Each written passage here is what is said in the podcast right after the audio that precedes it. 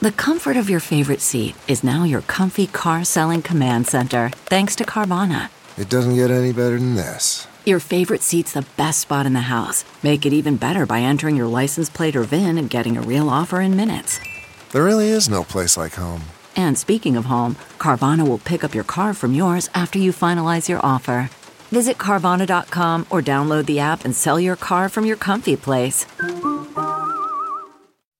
Welcome to Money for the Rest of Us. This is a personal finance show on money, how it works, how to invest it, and how to live without worrying about it. I'm your host, David Stein. Today's episode 405. It's titled When Volatility Rises, Financial Things Break. Volatility measures how much a security or asset class deviates from its average. That could be the average price or it could be the average return over time. A stock or an ETF is more volatile if it experiences greater swings in price. A stock or an ETF or an asset class is more volatile if its daily, monthly, or annual return deviates significantly from its average. It could be a very high return, could be negative returns, but it's a measure of volatility. And in finance, the statistical measure used most frequently to measure volatility is standard deviation. Standard deviation is the foundation of modern portfolio theory. If you've ever had a financial plan or an asset allocation plan prepared for you by a financial advisor or even using some type of online planning tool, oftentimes they'll show what's known as an efficient frontier. And they'll show different portfolio mixes that maximize the expected level of return for a given level of volatility. And that volatility used is the standard deviation. In a recent editorial in the Financial Times, Eric Lonergan, who is a portfolio manager and author, wrote The biggest structural change in investor behavior in the last 30 years is the near universal adoption of volatility as a measure of risk. When I read that editorial, I was somewhat, well, I was curious about what he meant and started researching more because I know as I've done asset allocation studies over the years, volatility was just what we used. And as I did additional research, I found a paper from October 2017 published by Artemis Capital Management. I believe the principal author of the paper is Chris Cole, who is the founder of Artemis, and they're a, a firm that specializes in volatility. The paper said, What we think we know about volatility is all wrong. Modern portfolio theory conceives volatility as an external measure of the intrinsic risk of an asset. This is a highly flawed concept, widely taught in MBA and financial engineering programs. I certainly learned it in my MBA and, and undergrad. Those programs and typically our understanding of volatility, as they describe, is an exogenous measure of risk. But Cole points out that volatility actually influences risk itself. The paper continues Portfolio theory including modern portfolio theory, evaluates volatility the same way a sports commentator sees hits, strikeouts, or shots on goal, namely, a statistic measuring the past outcome of a game to keep score, but existing externally from the game. The problem is volatility isn't just keeping score, but it's massively affecting the outcome of the game itself in real time. Volatility is now a player on the field. It would be as if the baseball score itself or the number of home runs hit started to influence how many more runs were scored or how many more home runs were hit. Why is this the case? Well, the most prominent example right now is the UK government bond market. UK government bonds are, are called gilts. Last December, the yield on the 20 year UK government bond was 0.9%. In early August, the yield was 2.3%. A couple months later, the yield on 20 year UK government bonds is 4.9%.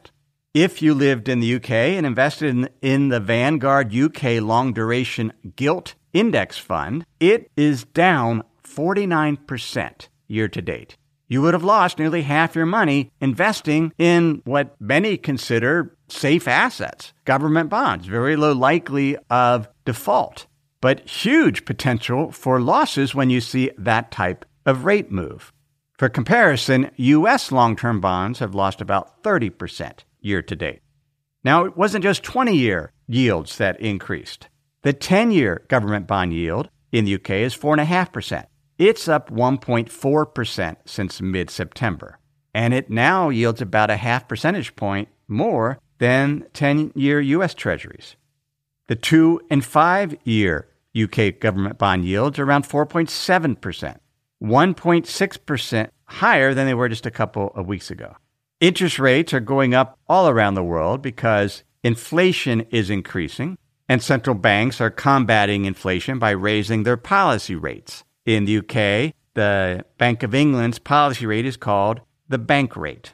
It was close to zero back in December 2021. Today, it's 2.25%. The Bank of England's been raising that policy rate. But that isn't what caused the most recent big jump in interest rates.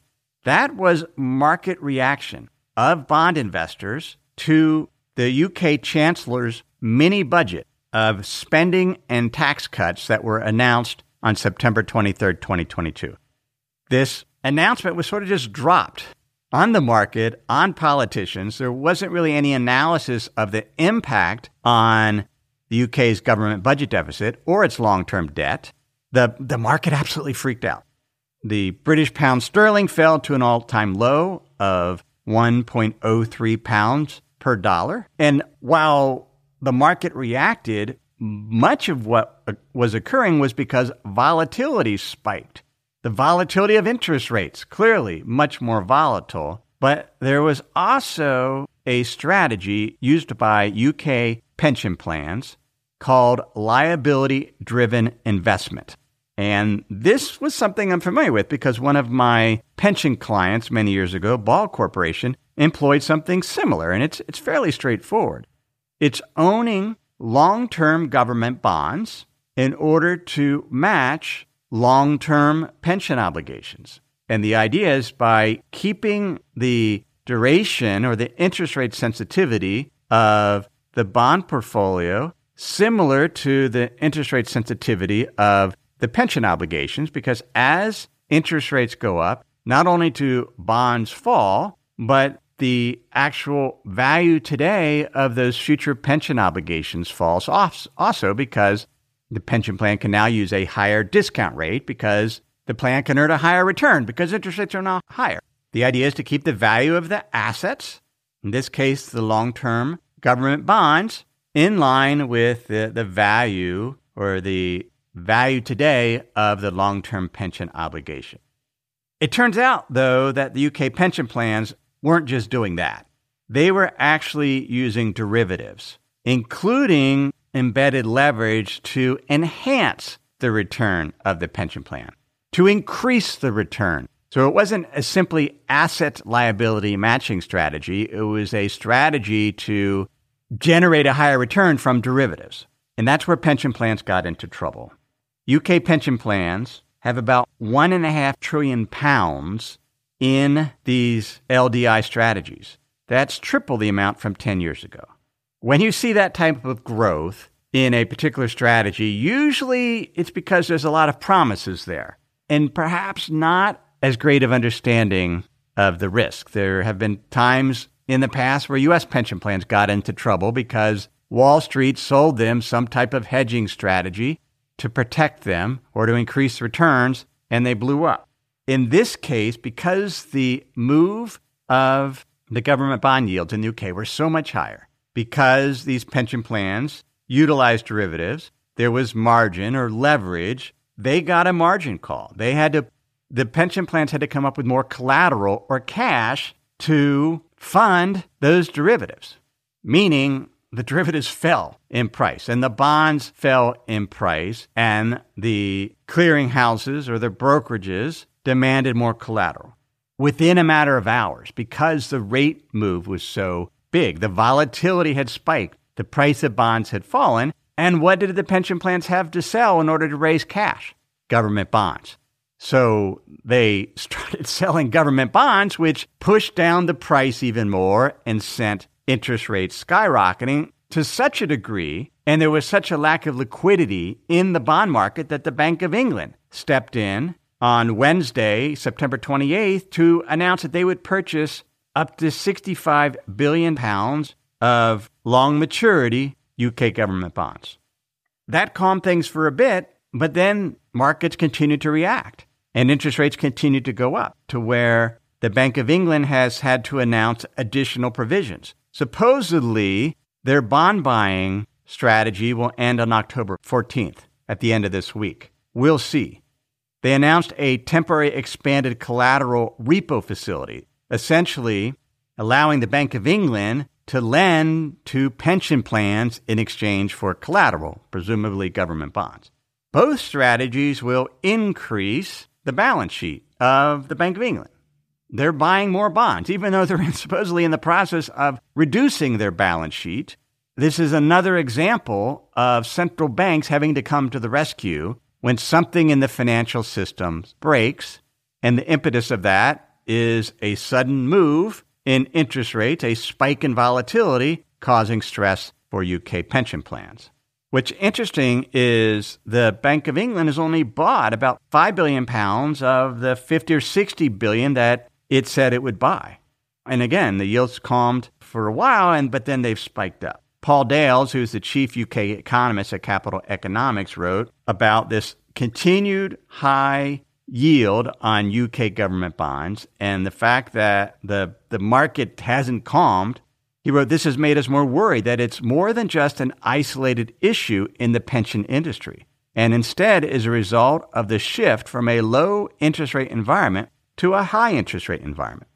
We don't know what all is driving those higher interest rates. Now it appears to be more than just pension plans, which gets to the whole point. When we see a spike in volatility, unexpected things happen. Now, the UK government is supposed to provide an analysis by the end of the month of the impact of their new program. To, the program was to help households and businesses with higher energy costs. Currently, the UK total government debt's about 2.4 trillion pounds. That was at the end of 2021, about 103% of GDP. Their budget deficit last year was 8% of GDP. UK runs a current account deficit, which is similar to a trade deficit, which means they're importing much more than they're exporting. That has spiked to 8% of GDP, mostly due to higher energy prices. And this is all the backdrop where the Bank of England was supposedly wanting to reduce their balance sheet in order to provide more flexibility to buy bonds in the future as part of a quantitative easing program. We'll know in the next couple of weeks when after the UK government releases its medium term fiscal plan, whether yields cal- calm down or the Bank of England will have to continue to purchase assets to calm the bond market. Before we continue, let me pause and share some words from this week's sponsors. Quick math the less your business spends on operations, on multiple systems, on delivering your product or service, the more margin you have and the more money you keep. But with higher expenses on materials, employees, distribution, and borrowing, everything costs more. So, to reduce costs and headaches, smart businesses are graduating to NetSuite by Oracle. NetSuite is the number one cloud financial system, bringing accounting, financial management, inventory, HR into one program and one source of truth. With NetSuite, you reduce IT costs because NetSuite lives in the cloud with no hardware required, accessed from anywhere. You cut the cost of maintaining multiple systems because you've got one unified business management suite. You improve efficiency by bringing all your major business processes into one platform, slashing manual tasks and errors.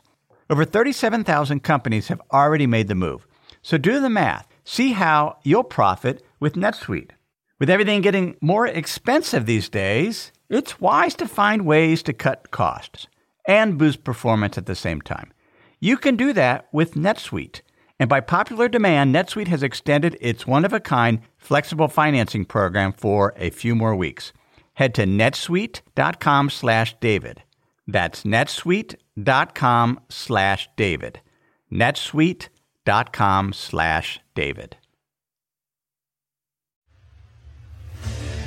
What makes a life a good one? Is it the adventure you have? Or the friends you find along the way?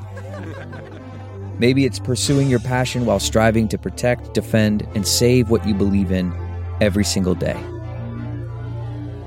So, what makes a life a good one? In the Coast Guard, we think it's all of the above and more. But you'll have to find out for yourself. Visit gocoastguard.com to learn more. Why does volatility increase? Well, first, economic policy uncertainty, particularly what central banks are doing. Benjamin Bowler, who is a global head of equity derivatives at Bank of America, said a lot of these other factors and factors we're going to talk about that drive volatility are icing on the cake. The cake itself is monetary policy. And by monetary policy, we're talking about central banks raising their policy rates, the bank rate in UK, the Fed funds rate in the US, in order to influence longer term interest rates to dampen demand for borrowing for a continued expansion of the money supply, dampen the demand to buy things to slow the economy to hopefully reduce some of the capacity constraints that are leading to higher inflation. But that economic uncertainty leads to higher volatility. Higher volatility can be a function of herd behavior, leverage. We see this with UK pension plans. All the plans started selling bonds at the same time to raise cash for collaterals to back their derivative exposure they had. That herd behavior led to further increases in interest rates, increased volatility. So leverage can do it. Herd behavior can do it. The fact that, as Chris Cole pointed out, volatility is a player itself. It's not an outside observer. Many of these financial models, like the models set up to these asset liability strategies, these derivative strategies the UK pension plan used, how much collateral they had to put up in the first place was based on estimates of volatility of the risk of the different asset classes. And when volatility spiked, then they had to put up more collateral and sell assets to do that. And so it was very much a feedback loop. Another driver of volatility is high frequency trading and a lack of liquidity. When volatility spikes, in this case, we're looking at the spike in what's known as the VIX, VIX, which is the implied volatility that's priced into S&P 500 index options. The S&P 500 is a measure of U.S. large company stocks. When VIX spikes, liquidity is reduced, and particularly as high frequency trading firms pull back risk. Their, will, their willingness to buy and the price they're willing to buy at falls. In a Financial Times piece, Robin Wigglesworth, he's a columnist, wrote When markets are calm, trading conditions are largely fine. But when the quiet shatters, many investment funds are either compelled by nervous risk managers or automatically by algorithmic rules to sell. At the same time, market making is now virtually exclusively a game for high frequency trading funds. When volatility rises, HFTs guard themselves by swiftly widening the prices at which they will transact and ratcheting back the size of orders they are willing to handle. Wigglesworth referred to a, a research paper by Wellington Asset Management. And in that paper, it said an imbalance has developed between the supply of and demand for liquidity. And as a result, we've seen a significant increase in the potential for the, for the public equity market to jump from a state of calm to one of chaos. When that happens, volatility spikes. In the case of Wellington, they say they distrust situations where stability, low volatility has become the consensus because they believe that conditions are ready for a surprise. There could be a, a drastic change. One of the changes we've saw this year is both stocks and bonds have fallen. Many investment strategies use what's known as a role based approach, where the idea is to have allocations to different asset classes with similar volatility own longer term bonds, own stocks, own gold, and the idea under different scenarios, one asset class will do better than the other, particularly that bonds and stocks will not fall at the same time. Turns out, though, that 30% of the time, there's a high correlation between stocks and bonds. Their prices move in the same direction. Most of the time, they're not correlated. But it's that 30% of the time where there is positive correlation and their prices move together. And that can lead to unintended consequences, a spike in volatility. The Wellington report referred to when there's a consensus where there's stability, where volatility is low. When there's low volatility, low implied volatility, there's more liquidity. And many investors, including institutional investors, have gone short volatility. And by going short volatility, there's different ways to do that, but one could sell call options on the S&P 500 and collect the premium. One can short the VIX through futures contracts and collect a premium.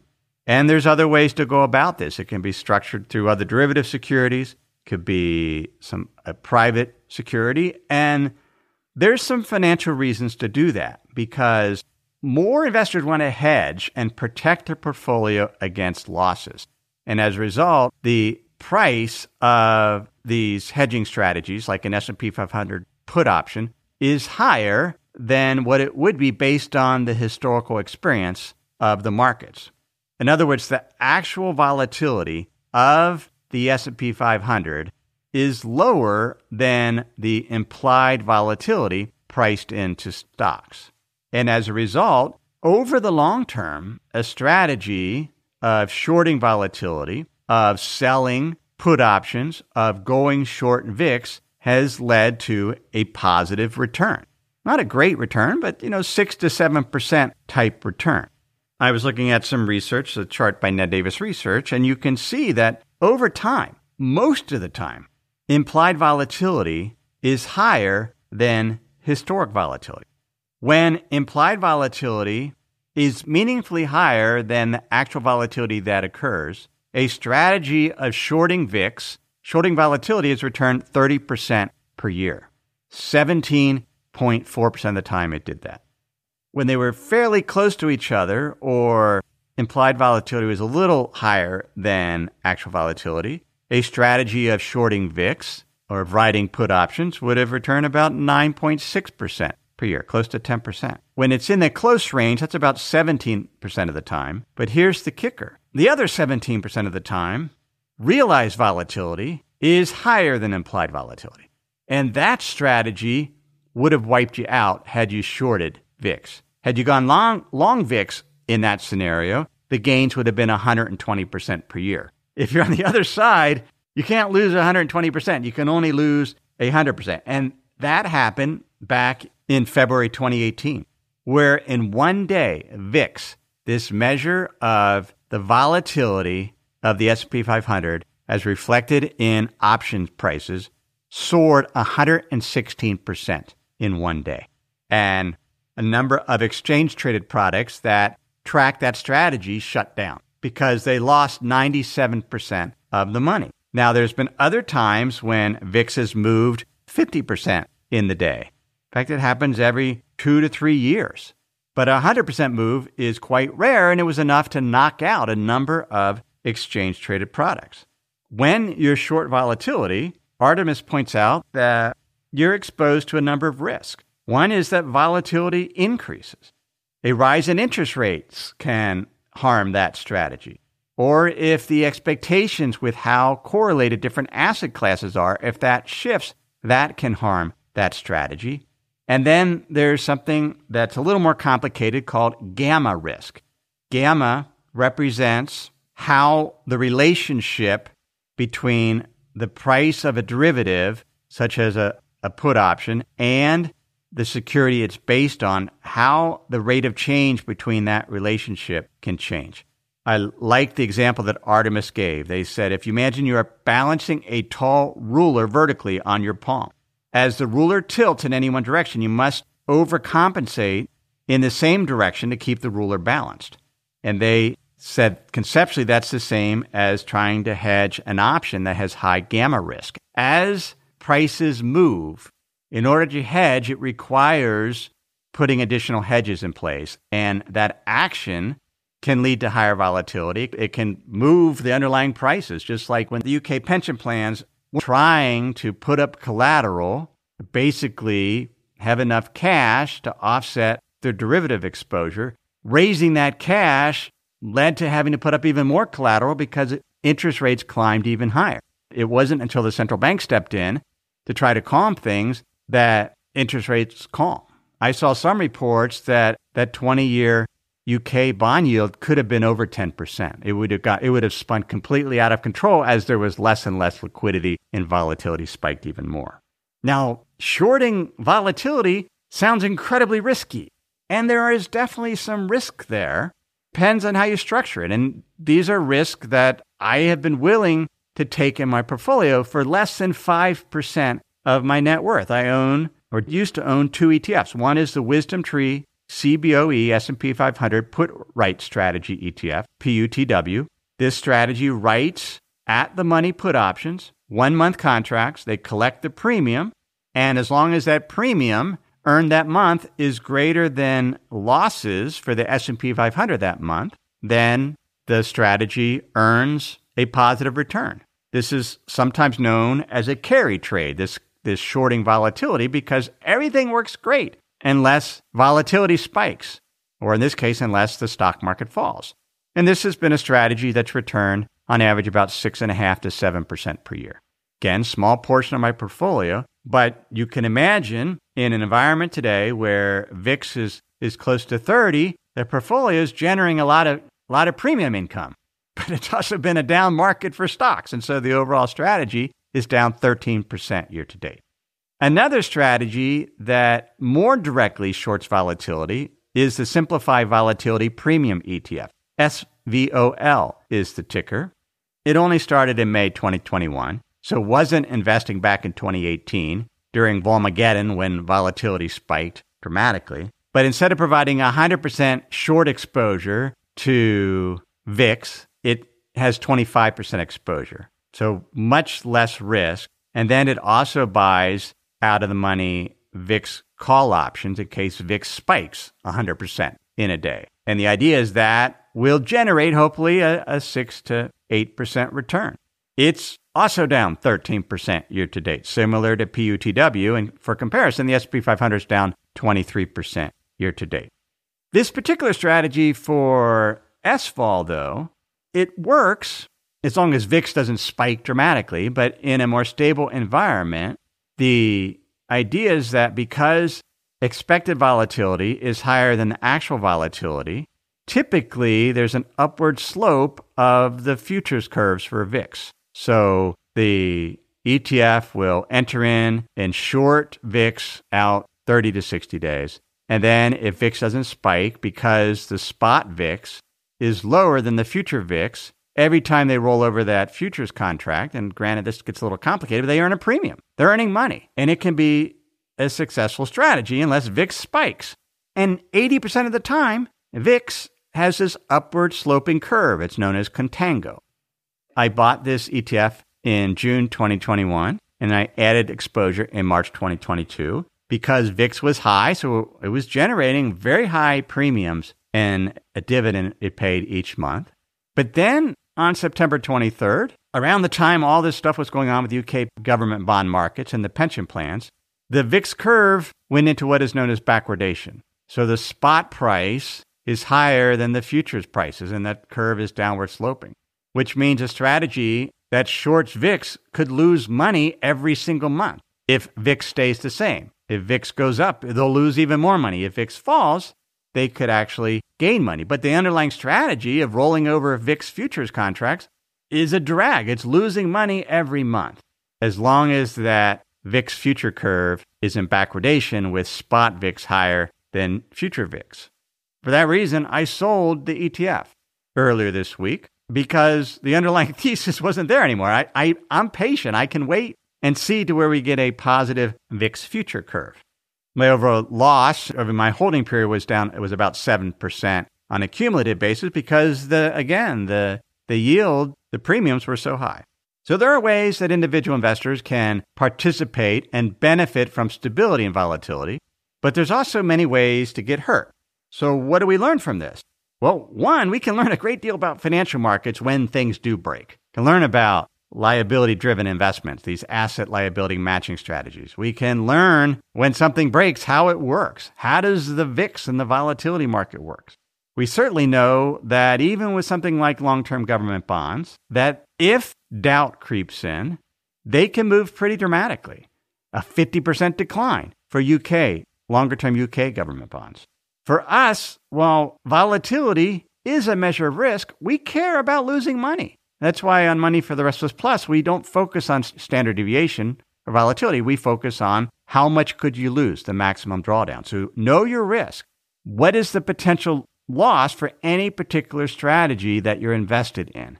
The maximum drawdown. That's why we have a margin of safety. That's why when I'm shorting volatility, I only do it with a small percentage of my portfolio. I have many other different portfolio drivers, and that's what diversification is. And then finally, we need to be careful with leverage. The UK pension plans got into trouble because they were over levered, and then they had to put up collateral, more collateral, raise cash, and it was a function not of just trying to match their assets with, with their liabilities. If that had been the case, they wouldn't have had to sell anything. It was using derivatives, which have embedded leverage, embedded margin, embedded debt that require them to try to raise cash and be forced to sell in an illiquid market because everyone else is selling because of the herd behavior. And volatility spikes can lead to what's known as volatility spillover, where it spreads to all different markets around the world as investors act in tandem to reduce risk and to protect a portfolio because the volatility is to the, to the downside, losing money. So be very, very careful. But to study what will break next when volatility increases is both fascinating and it can really help us learn more about financial markets. That then is episode 405. Thanks for listening. I have enjoyed teaching you about investing on this podcast for over eight years now, but I also love to write. There's a benefit to writing over podcasting, and that's why I write a weekly email newsletter called The Insider's Guide. In that newsletter, I can share charts graphs, and other materials that can help you better understand investing. It's some of the best writing I do each week. I spend a couple of hours on that newsletter each week trying to make it helpful to you. If you're not on that list, please subscribe. Go to moneyfortherestofus.com to subscribe to the free Insider's Guide weekly newsletter. Everything I've shared with you in this episode has been for general education. I've not considered your specific risk situation. I've not provided investment advice. This is simply general education on money, investing, and the economy. Have a great week.